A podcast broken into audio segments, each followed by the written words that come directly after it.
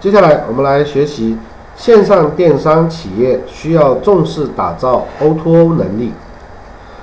最近在一个场合，当当网 C E O 李国庆和苏宁副董事长孙为民提出了差不多截然相反的观点。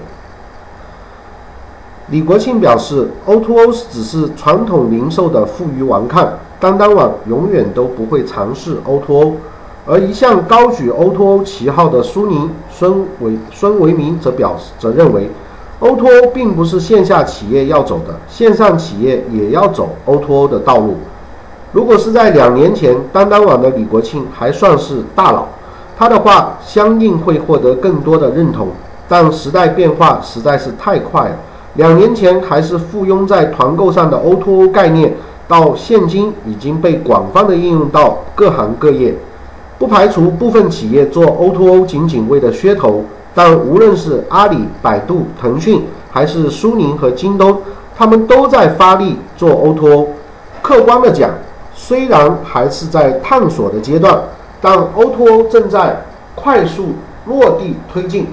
正如李国庆坚持当当网永不自建物流，然后越来越被边缘化一样，不做 O to O 的当当网将继续滑落。当然，当当网可能认同自建物流的价值，也知道 O to O 是趋势，只是自己没有能力和魄力，非不想实不能。很多人一向看衰当当网，但本这里我们并不是以批评当当网为目的，结合自己的认识，普谈一谈为什么线上企业，尤其是线上电商企业需要重视 O to O。那些没有线下能力、忽视 O to O 的电商企业，会在未来的竞争中丧失优势。第一个重要观点，相比线上，线下是更大的流量入口。很多长期从事互联网的人存在一定的偏见，认为互联网无所不能，他们依赖互联网，接触的人大多也是互联网圈，会产生互联网已经完全渗透到了普通人群日常生活的错觉。C N N I C 数据显示，截止二零一三年六月底，中国的网民数量为 五点九一亿，网民的渗透率为 百分之四十四点一， 网络购物人数是 二点七一亿，网民的使用率是 百分之四十五点九。 这份官方数据确实显示了互联网的巨大威力，但中国互联网发展至今，人口基数带来的红利已经消磨殆尽，网民增长和网购用户增长都已经趋缓，连续几年各大电商网站几乎全员全民总动员式的宣传，真正把线下用户转移成线上用户的增量效果却在变弱，更多的是相互抢占对方的用户。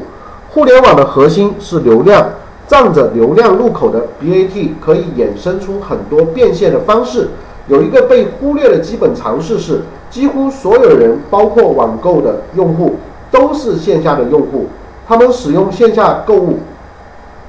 相比线上，线下其实是一个更大的流量入口。互联网企业认识到这一点很重要，因为现在大多数互联网企业都遭遇流量瓶颈，在线上采取了很多措施后都不能增长用户，走向线下是顺理成章的选择。腾讯、微信和各大零售商合作打通会员体系，把原属于零售商的会员变成微信会员。阿里旗下的天猫、支付宝和线下商场及品牌合作，吸引线下用户使用自己的平台和工具。啊，最近京东和便利店的 O to O 合作，很大的目的就是希望把便利店的线下流量转化为京东的线上的流量。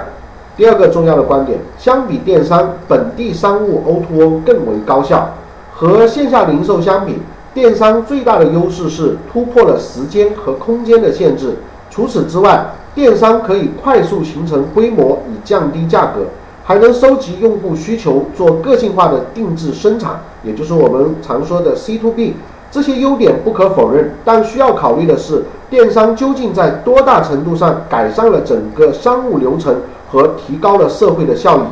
中国电商粗放式增长，以价格战为噱头，很多时候是一种破坏式力量呈现。